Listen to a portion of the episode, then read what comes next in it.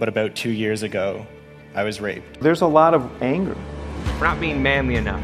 There are two ideas about safe spaces. My understanding of the world changed. And I felt numb.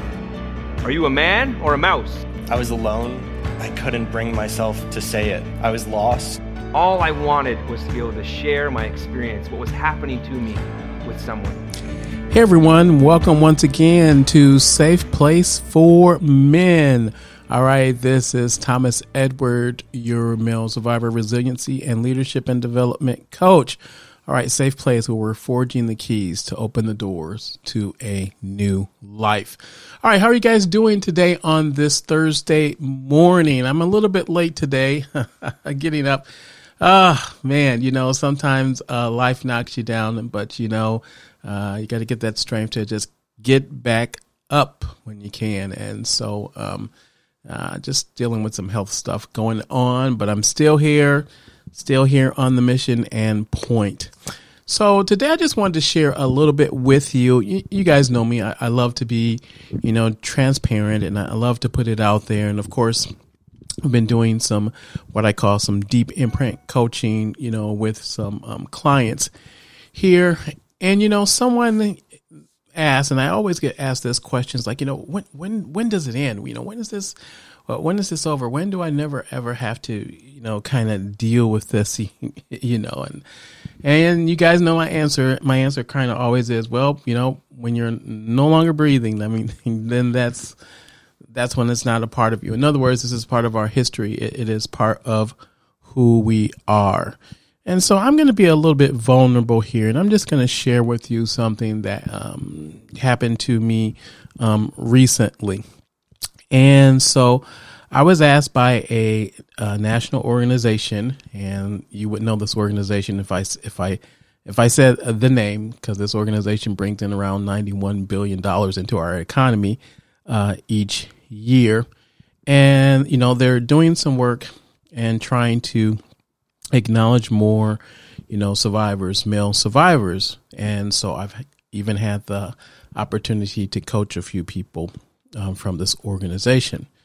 And so they asked me to do a PSA, which is a horse public service announcement, you know, to help them to get out the word even more uh, uh, about, you know, um, male survivors and the abuse, sexual abuse of of boys uh, who are now men. And so what they asked me to do, they're like, you know, so could you please, you know, send us a um, a picture, a picture, you know, of your of yourself now, right? And then holding a picture of you at the age when the abuse took place, when it actually occurred. Okay, and so I was honored. I was I was honored one that someone even uh, recommend or put my name you know, uh, forward, which is which is great. Maybe that says something about the work that we're doing here uh, at Safe Place. But I had to let me give you the reply, and this is what I mean when we're talking about, you know, how deep this goes. And so I'm going to share with you kind of what I replied. Um, this is what I replied in, in the email, and I said, "Oh, the pain. Definitely would love to help and share, but." I may not be able to contribute. My father was a hobbyist photographer, teaching me the art of developing black and white pictures in a makeshift photo lab in the basement. How ironic.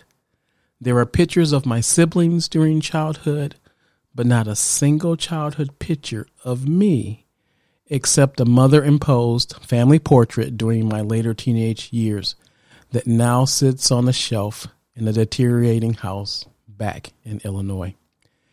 I carry the last name of a man who abused me. That name continues his procreating legacy, while not a single visible photo or print during my childhood to even acknowledge my existence. Maybe deep down it was too painful for him to admit. But of course, I'm open to any suggestions, or perhaps you can use me in the future for other projects. So here it is, you know, once again, when we're talking about, you know, being survivors, how long does it last? Well, you just never know when something's going to come up that's going to actually refer back to your past or the things that have happened to you. Now, the cool thing about it is today, of course, you, you know, I can, you know, if you want to say just work through it and think about it, maybe be more introspective. Whereas before, you know, working through through the issues and coaching those different type of things, uh, this might have actually sent me into a spiral. But here's the thing, and this is what I love about coaching though, because too, as I sat there and I and I read that to myself, I started to, you know, just kind of work through and process it once again with the different tools and strategies that we teach when we're talking about working with the, the imprints. And for me, there was kind of, uh, I'm going to say, a portion of insight or another piece of insight that I gained. And I, I thought about those pictures. I thought about, you know, those, the photographs, the ones that weren't there, the ones that didn't exist. And I started asking myself, you know, is one of the imprints of the, the sexual abuse that happened to me is being a person who is not seen. Ooh. Okay, now digest that for a, a, moment. How much has that played into, you know, my life here, of course, at 50? How has that played into my my whole life of possibly, even maybe unconsciously, placing myself in places where I am not seen because someone else chose for me not to be seen because they were abusing me. It's like, whoa, Thomas, that's that's deep. Yes, that is deep. And, you know, I've just been kind of contemplating it and, and thinking about those things and, you know, even kind of diving in a, a little bit and, you know, not from a perspective of, of shyness or introvertness, but realizing that yes, there is kind of uh, within me an imprint to actually not put myself out there, to not be seen. And this thinking about how the abuse and the photos and how that plays into this whole thing of life. You know, it's like when we talk about um, diversity and those different type of things that often when your group or whatever is not represented and you don't see that group, you don't even think of it as being a, a possibility for you. And then when you start seeing, let's say, other people of your tribe, your group, whether your ethnic background, you think, wow, I, I, guess this is a reality. This is a possibility that that's something that I can do. And so now I think that even for myself, there were no pictures of me when I think about uh, around the house during the early childhood years. And I even remember sometimes when we would sit at the, the table. Now I was I was born like 15, 16 years uh, later, right? So, however that factors into it, but I remember, you know, sitting at the table and I'd be discussing, you know, with my my older brothers and stuff, and they'd be talking about all the stuff that they did and stuff, and I totally would feel like I was left out. It's like, but but no one ever did those type of things with with me, or I never got to to go to to those places, or right and so there were the pictures and things to, to show and to see that. But there wasn't a single picture of of me during that time. Woo! Powerful stuff when you think about it. So what I want to say to you, uh, maybe for you, this is going to be a short podcast, but and I'm just I'm kind of just dropping some knowledge here, like I said, from from being vulnerable. You know, maybe that's you. Maybe because of the abuse, maybe you're similar to me. Maybe you you haven't felt like you've been seen, or maybe you're not even putting yourself out there to be seen, to, to work on things because of the imprints of that sexual abuse. And the thing is, when we, until we really dive into them, oftentimes we think, oh, you know, no pictures of you. That's insignificant, right? That, you know, that really shouldn't either, you know, bother your psyche or, but it does. It does. But that was actually part, if you want to say, of the abuse, the emotional abuse, the neglect that came along with the sexual abuse also. And so, if that's you, if maybe you're feeling like you're not being seen, you're not being heard, and maybe you're afraid to share your voice, I really want to encourage you. I want to encourage you to connect. Okay, I want you to connect. This is the reason I, I do what I do, and this is one of the reasons I love doing what I do because I, I, I imagine and I think about individuals who are or have been or will be, whatever, experiencing some of the things that I have. And the thing is, I don't want you to, to sit in that space, to sit in that state for years because it doesn't have to take years. It doesn't have to take years. I was working with a, another individual uh, recently, and oh man, so well, when I think about you know what he said, and so um, he had just like a one coaching session with me, and the coaching session. This is uh, kind of what he what he said from the coaching session. He says, "Hey, good afternoon. I, I wanted to say thanks for that. You know that that tidbit." He says, um, "Coaching session that we had."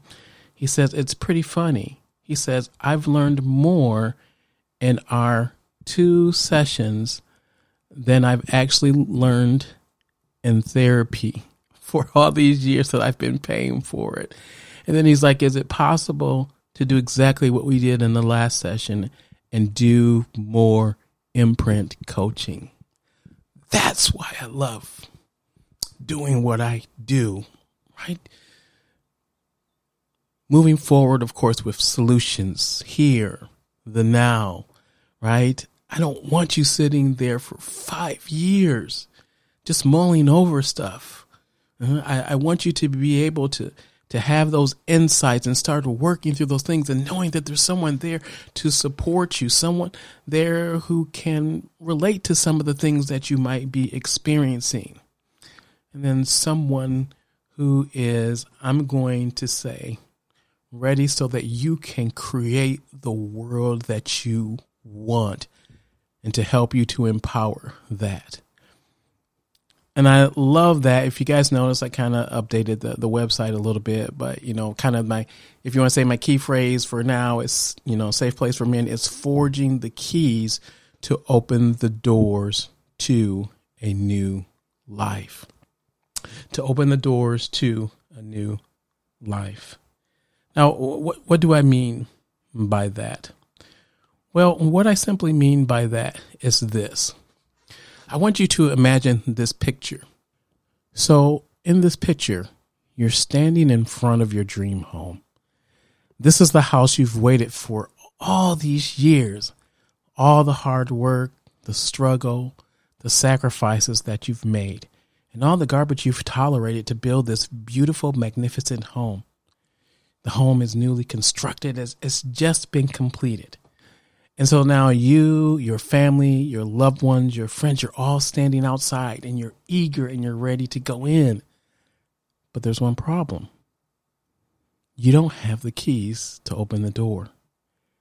So you and everyone else is left on the outside looking through the windows to see what life inside the house could be. See, this is thing. I've encountered many male survivors of childhood, adolescent, and adult sexual abuse, years of struggle, fear, dysfunction, standing on the outside of life, of the life that they wanted, with no keys to open the doors and the power to walk in. Now, I want to give you a, another picture. So, you're standing in front of that house again with your friends, your family, and your loved ones. You're excited, but now there's something different. You actually have the keys. Now, wait, uh, these are no ordinary keys. No one gave you these keys. These are the keys that someone helped you learn to create.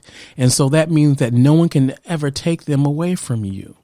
You possess the ability and the knowledge to create them as needed. You are empowered to open the main door whenever you want, and you have the keys to unlock each door in the house. That's freedom. You know, when I coach male survivors of sexual abuse, it's about empowering you to not only build the life you want, but creating the keys that give you the freedom to always unlock the doors.